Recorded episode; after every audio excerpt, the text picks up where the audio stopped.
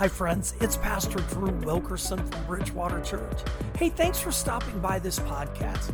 It's our prayer that as you listen, God will speak to your heart and you will feel inspired and you'll learn new things that will help you in your daily walk with God and just in life in general. So again, thanks for stopping by and thanks for listening. Good morning, everyone. We're so glad that you've joined us for Bridgewater Church Online. And I am excited about this series that we're in called Come Back, It's Time.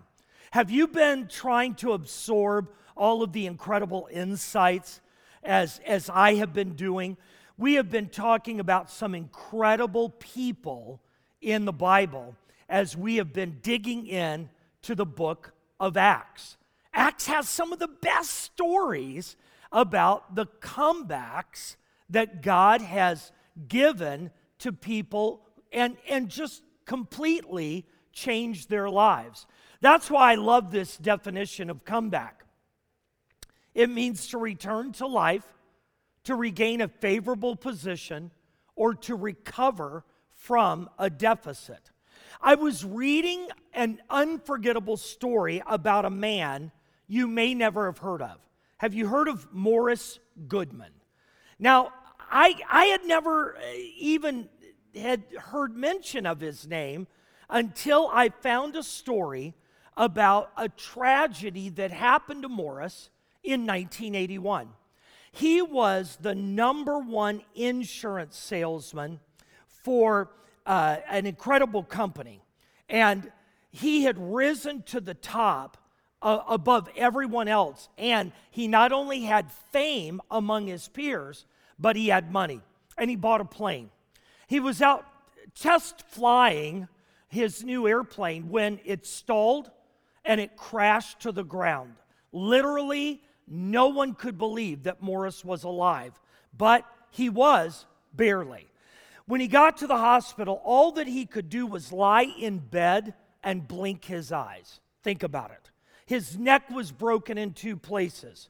He says, "My diaphragm was destroyed and I couldn't breathe." Every part of his body was injured. But Morris Goodman is a fighter. He needed a comeback. He had to regain control of his body one piece at a time. Eventually, Morris was able to actually learn to breathe using his stomach muscles. But his road to recovery was not easy. Get this, it took 8 months before he left the hospital. 8 months. And people couldn't believe how he was making small steps, one little baby step at a time. Now, Morris will be the first one to tell you that he believed in God, but it wasn't like he really trusted God. In fact, Morris talks about how he let God do the little things and Morris would do the big things. But one day, Dick Woodward crossed his path. Dick had MS, but he was a Bible teacher, and Dick invited Morris to hear him speak. During that moment, Morris asked Jesus to be his Savior. And Morris would later say this, "I could not have made this comeback recovery without a personal relationship with Christ." And that's why to this day, they call Morris the Miracle Man. Now, come on. Come with me a minute. Did you think that your life was really tough? Have you been through something difficult? And I bet all of you have. Have you been struggling through physical problems, but maybe not like Morris? Listen, here's great news today. God has a comeback waiting for all of us, every single one of us, if we'll put our trust and our faith in Jesus Christ. But guess what? We can't do it by ourselves. We need help. And that's why I love the message today. We've talked about Jesus and his comeback from death to life. We've talked about Moses through the eyes of Stephen, the first martyr, and we saw how God took a black sheep and made him the shepherd of Israel. But now today, I want to talk about a man you may not really know. He's just referred to as the Ethiopian. We're actually going to turn over to Acts chapter 8 and begin in verse 26. But don't think that the lack of his name is disrespectful. Throughout the New Testament, we find, even in the Old Testament, there are times that God allows us to hear unforgettable comeback stories, but we don't know someone's name because the focus is on God. Now, we will learn the name of a person that helped the Ethiopian. They refer to him as Philip, and I am excited to talk about three comeback questions that all of us need. In fact, listen to what I'm going to say. I don't know who I'm speaking to that needs this, but this is very specific. If you are struggling and you think that you don't deserve a comeback, you can't have a comeback, or other people don't want you to experience a comeback, I'm right here to tell you, ask and answer these three questions and allow God to begin to work through you, because God has an incredible story for all of us. So let's dig in. Let's go to Acts 8, 26 through 29 to get started. Now an angel of the Lord said to Philip, "Go south to the road, the desert road, that goes down from Jerusalem to Gaza." So he started out, and on his way he met an Ethiopian eunuch, an important official in charge of all the treasury of the Kandake, which means queen of the Ethiopians. This man had gone to Jerusalem to worship, and on his way home, he was sitting in his chariot reading the book of Isaiah the prophet.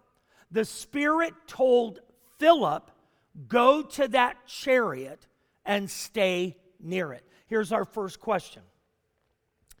Are we eagerly available for a God-orchestrated comeback? It's a little lengthy. Let's look at it again. Let's say it with me, actually there in your homes, in your cars. Let's say it. Are we eagerly available for a God-orchestrated comeback? Now, let's understand who Philip is. Before we can understand who the Ethiopian is, we need to realize that Philip is used by God to make an incredible difference in the Ethiopian's life. And this is the reason. Philip, if you were to turn back to Acts chapter 6, you would discover that Philip was actually tasked to help the early church as a leader to feed thousands of people every day. Can you imagine?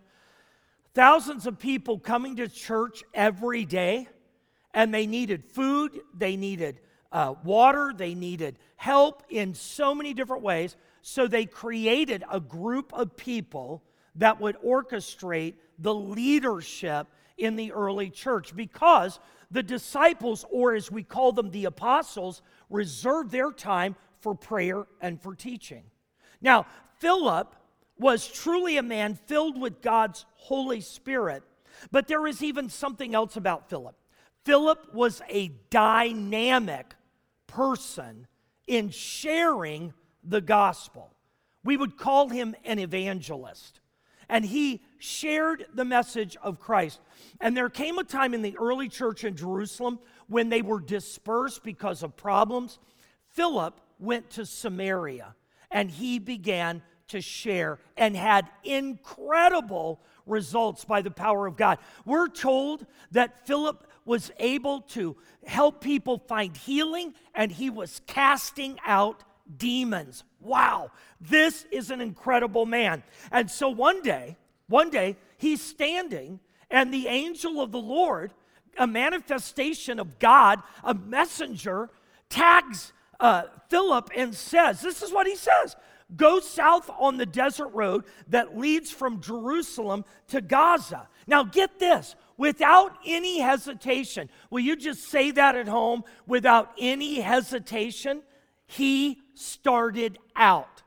Philip said yes when God said go. Now, as this story unfolds, I've tried to picture this, aren't you? Philip is running.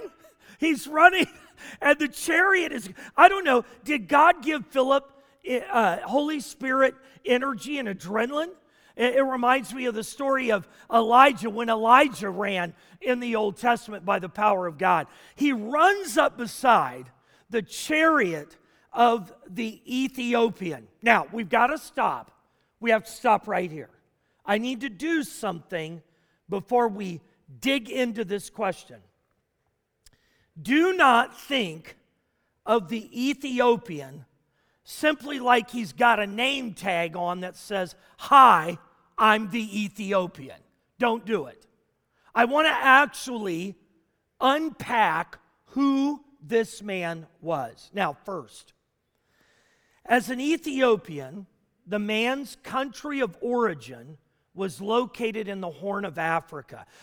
It's tempting, and I did all the research for this, it's tempting to think that the Ethiopia of today was this Ethiopian's home country. They were close in geography, but not the same, and here's why. In the Old Testament, this region was known as Cush. Cush was part of the territory designated by the Egyptian pharaohs as Upper Nubia. It was the southern portion, I know you're really digging this, right?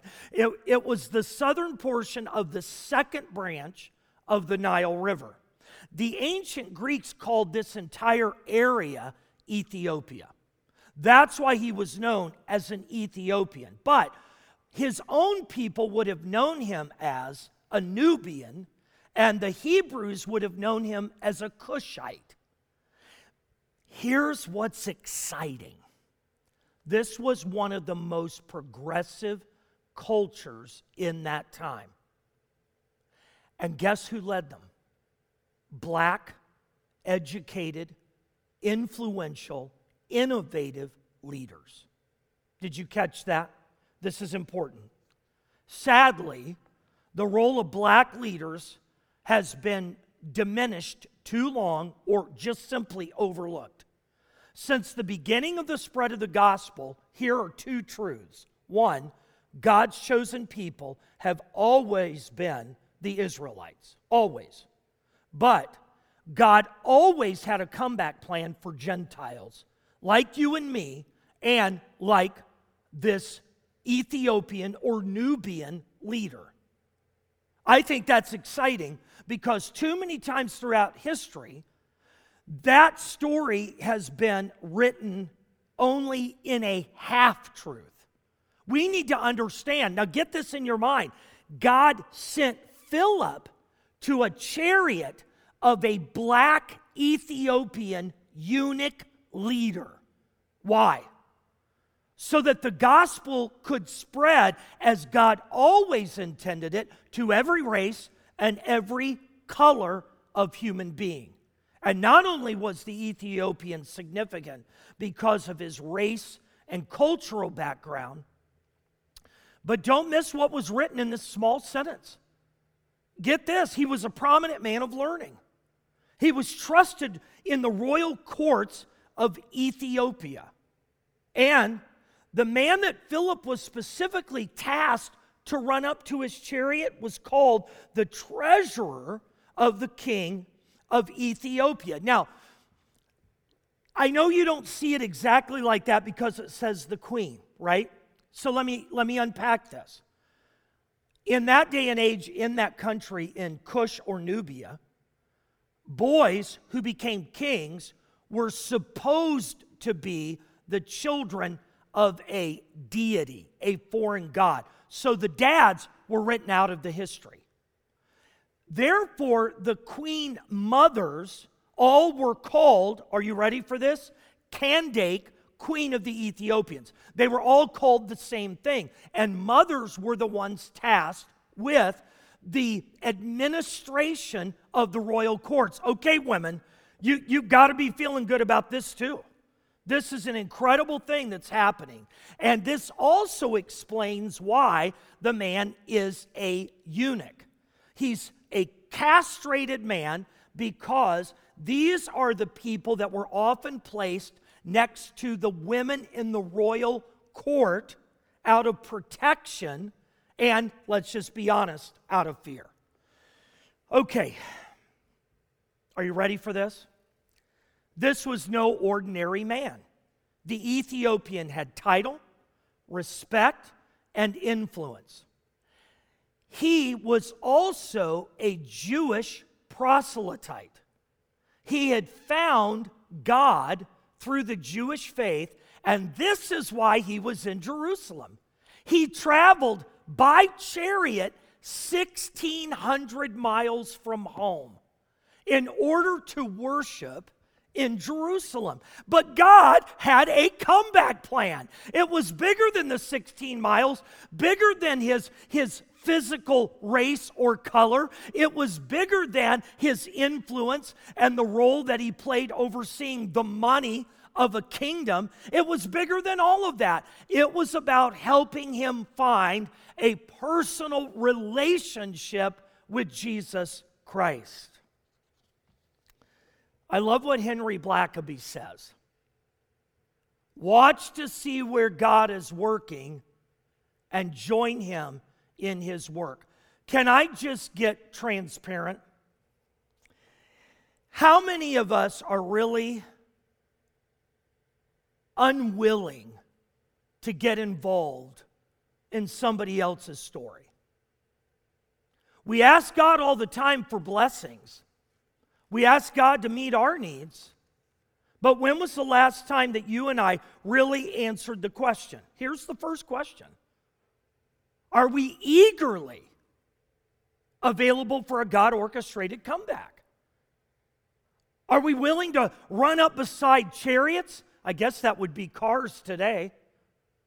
Are we willing to lean in, or are we afraid because of the society that we live in, we're going to offend somebody? Listen, we're going to offend people if we share our faith, but there are a lot of people like the Ethiopian who are waiting to hear about Jesus, and they can't do it by themselves. I was in Nashville years ago. I love reflecting on this story. It was winter, and I had gone to see my parents, but I had not done any Christmas shopping, and I needed to get out because my dad had some struggles with his health. And so I said, you guys seem to be doing really well. I said, I'm going to go out and do a little bit of shopping. And I found myself out by myself because it had started to snow. And listen, if you're from Nashville and it starts to snow, you go home. But at that time, I lived in Pennsylvania, so that was just an invitation to be outside. But I was hungry after some shopping, and late at night, right before they closed, I ended up at a Texas Roadhouse. And there was nobody in the place. It was me. I had some great food that night. But my waiter came up, and because he didn't have to wait on anybody else, we started to talk and share, and I just listened to his story. And he was talking to me about how he was living with his girlfriend, and he was struggling with knowing what to do next because he was a young man. And then I had the wonderful opportunity to share about Jesus. And I'll never forget what he said. You know, this is kind of a weird conversation. I said, well, you know, I get it. It's weird. He goes, no. He said, you don't understand. He goes, you told me that you're a pastor. And he said, I had just had another pastor in here just a few days ago, and we got in the same conversation. He said, I think God's trying to tell me something. 2 pastors in a week? I said, guess what? God's trying to tell us all something. And I left him a big tip because it was a wonderful moment for this reason. God wanted me to be a part of a comeback story. God wants you to have a comeback story, and then he wants you to be a part of someone's comeback story. But we have to be eager. We have to be willing. We have to be available for this God-orchestrated comeback. Now let's go on. We've got a really good foundation for the story. So now what? Then Philip ran up to the chariot and heard the man reading Isaiah the prophet. Do you understand what you're reading? Philip asked. I think he must be out of breath. Hey, do you understand what you're reading? And Philip asked, how can I? How can I, said the Ethiopian eunuch. He said, unless someone explains it to me. So he invited Philip to come up and sit with him. This is the passage of Scripture that the eunuch was reading. He was led like a sheep to the slaughter, and as a lamb before its shearer is silent, so he did not open his mouth. In his humiliation, he was deprived of justice. Who can speak of his descendants? For his life was taken from the earth. The eunuch asked Philip, tell me, please, who is the prophet talking about, himself or someone else? I love this. Then Philip began with that very passage of Scripture and told him the good news about Jesus. Here's our next question. Are we willing ambassadors of a God-ordained comeback? Are you and I willing ambassadors? Now, I need to stop and clarify something. If you have not yet found Jesus as your Savior and you're seeking God, I want to celebrate you. You are so much like this Ethiopian. You're looking, you're trying to understand. And notice that as we look into this story, it's exciting to me that Philip is available. He runs up to the chariot. And then the Ethiopian hears this question. Do you understand what you're reading? And the Ethiopian, no pride. Do you see this? There's no pride. He just says, how can I without help? Please look at the dynamic of this. Please hear this. If you don't know who Jesus is, you need the help of a God-given ambassador. You need someone to come alongside you. And if you're seeking, I want to celebrate you. I'm so proud of you. Don't give up looking for God. He's there. He's got a comeback story for you. But if you're a Philip and you know Jesus as your Savior, don't underestimate how your story can change the comeback story of someone else. I know it's just a little phrase, but I want to play on it a little bit. Can I? The Ethiopian says to Philip, he invites him to come up into the chariot. You know why? He invites him to come up into the chariot for his comeback story. How can I know without help? The second question. Are we willing ambassadors of a God-ordained comeback? How willing are we to be inconvenienced? Yeah, we've got schedules, we've got calendars, we're so busy. What if God says, hey, I know how you had the day planned out, but that's not how I've got the day planned out for you. I know what you thought you were going to do, but beyond a shadow of a doubt, here's what I need you to do. I need you to be an ambassador for me. That's why I love 2 Corinthians 5. Can we look at this? The Apostle Paul said, therefore, if anyone is in Christ, the new creation has come. The old is gone. The new is here. All this is from God, who reconciled us to himself through Christ and gave us the ministry of reconciliation. That God was reconciling the world to himself in Christ, not counting people's sins against them. Praise God for grace. But listen. And he has committed to us the message of reconciliation. We are therefore Christ's ambassadors. Oh, can I just say it again? We are therefore Christ's ambassadors, as though God were making his appeal through us, through you. We implore you on Christ's behalf, be reconciled to God. I got up early one morning because I had been delayed catching a flight from Pittsburgh to my house in Williamsport, in the Williamsport, Pennsylvania area. And I was delayed. I got up so early because I had plans. I had things to do. I got there and I said, long before all the problems in airports today, I got there and I said, can I get on the first flight because I had to, in those days, I had to fly to Baltimore and then drive 4 hours home. And so the woman was really nice. She said, I've got a seat for you, go ahead. And I got on the flight to BWI, and a wonderful young mother of two boys sat down beside me. And I had a plan, okay? Listen, I had a plan. I had a book. I had work to do. And the flight was 1 hour from Pittsburgh to Baltimore. And I thought, I can get a few things done before I have to jump in the car. And as we're getting ready to taxi and fly out, I was trying to be nice. Can I just be real? I was trying to be nice, but I wanted to read my book. And so I start talking, and she goes, what do you do for a living? I thought about saying,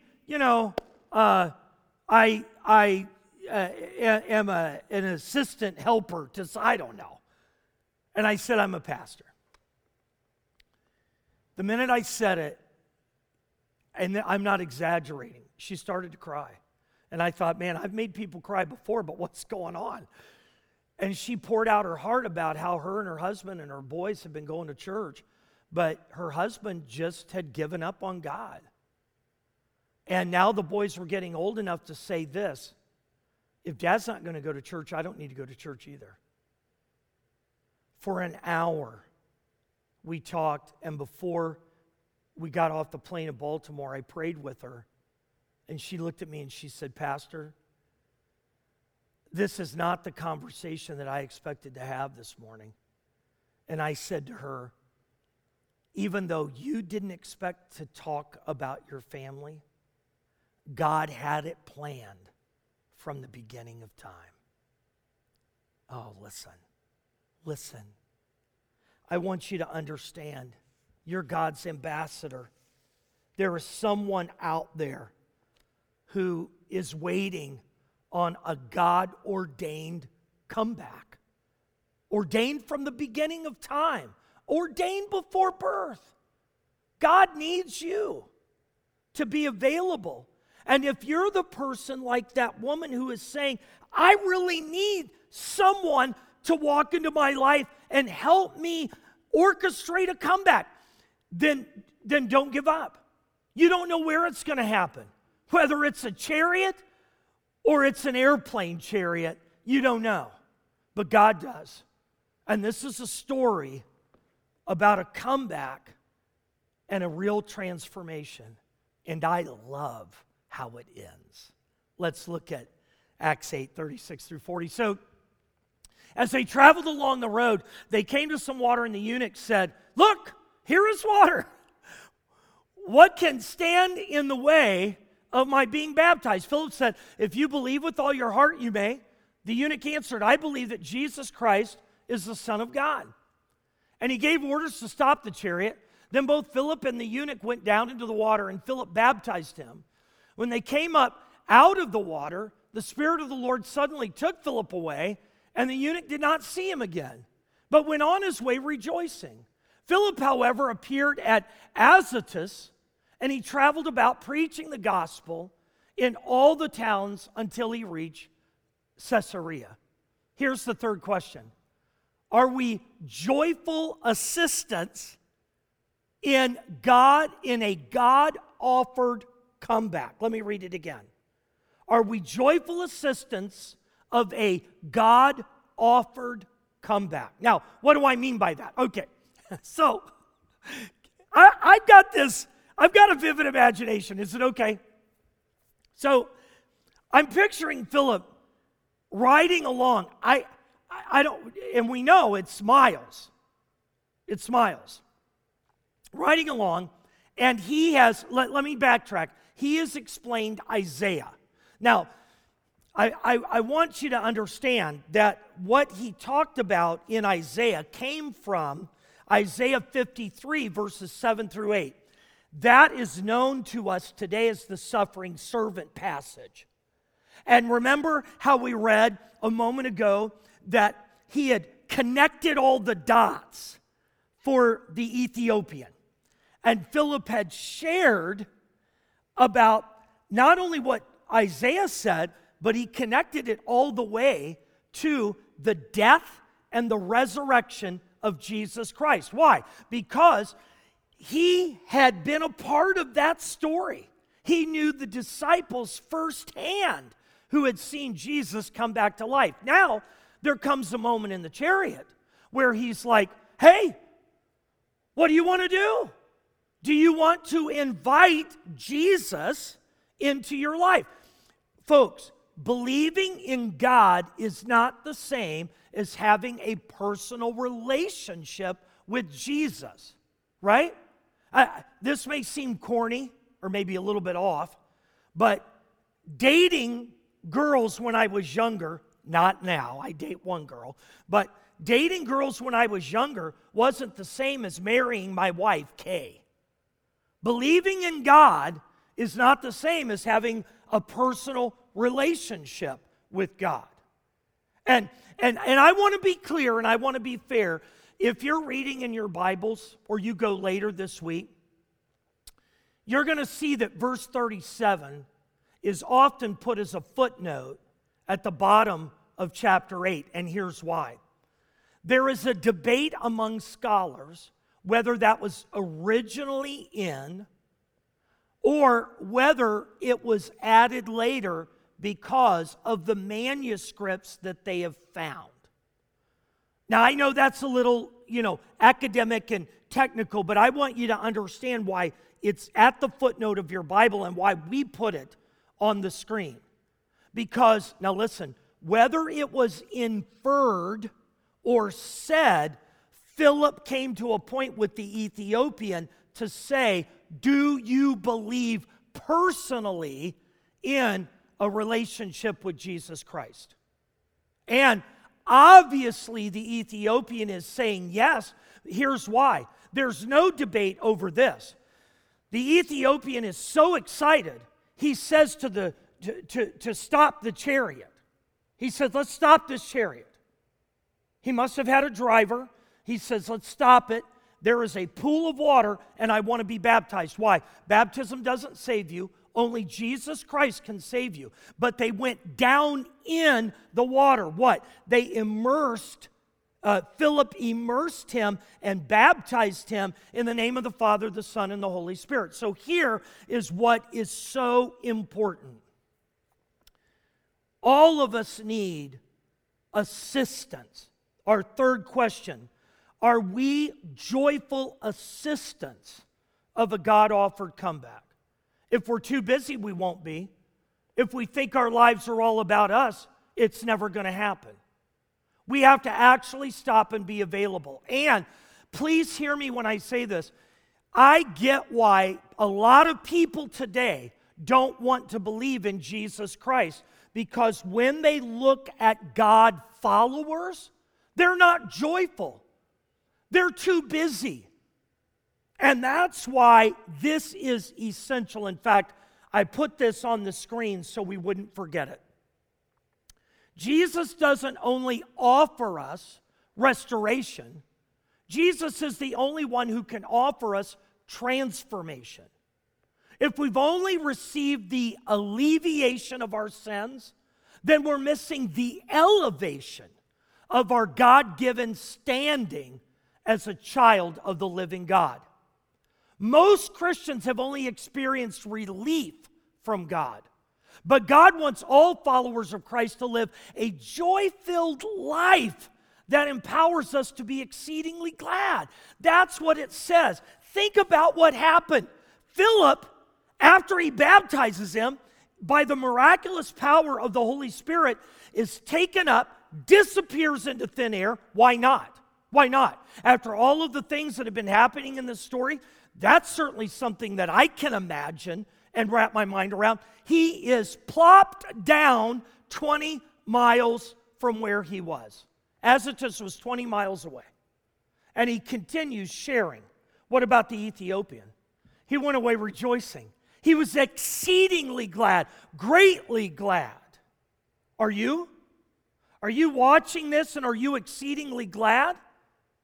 Are you looking for ways to share your spiritual gifts and your faith? Are you a part of someone's comeback story? Because you never know what can happen. Here's what church history and tradition tells us.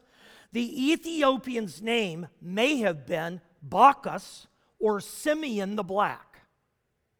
And because of his power and position, he went home and became a missionary to the Nubians. An entire country was changed.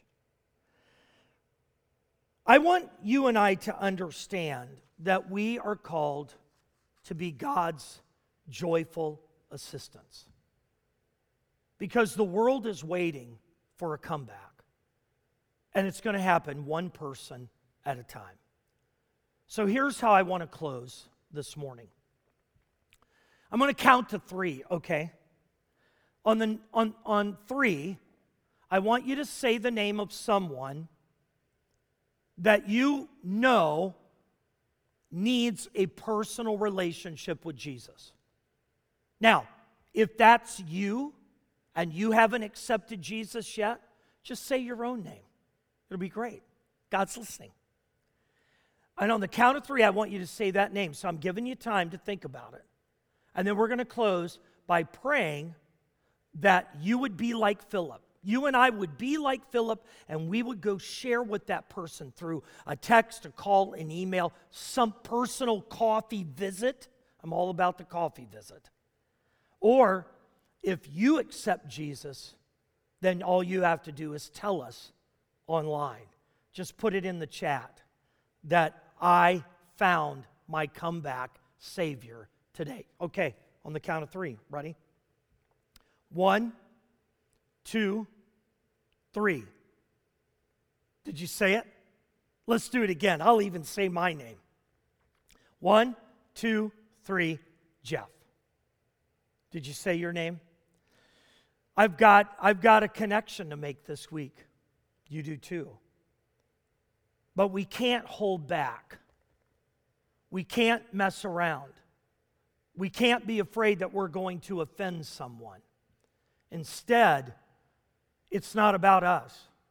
Can you imagine if Philip had said to God, "Do I really have to run up next to a chariot? I don't know this guy." Can you imagine if Philip said when he got close, "Well, he's black"? No. Every person deserves the time that God gives us to give to them.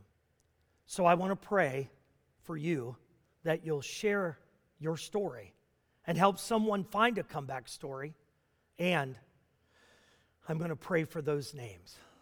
God, right now, we come before you and we ask for your help. Father, for all of the Philips out there, the storytellers who have great comeback stories to share, may we reach out and share our stories and believe that, like the Ethiopian, they'll come to know Jesus.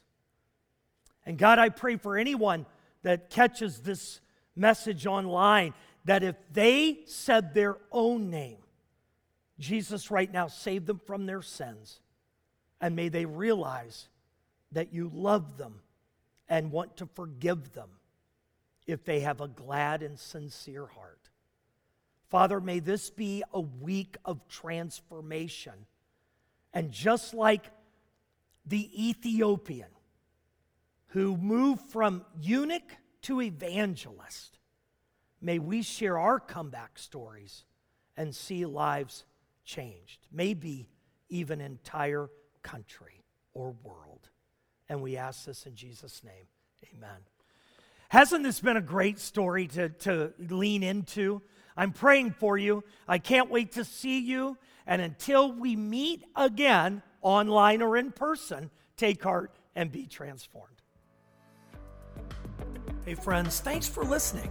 And if you want to be a part of our e-family, then all you have to do to join us is click the link below, and you can check us out on our YouTube page.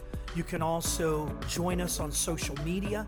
And if you'd like to support the ministry, then just click the link to give. We're so grateful for all of our partners, and together we can do more than we can alone. So again, thanks to all of you for listening to this podcast, and also thank you for helping us reach people around the world.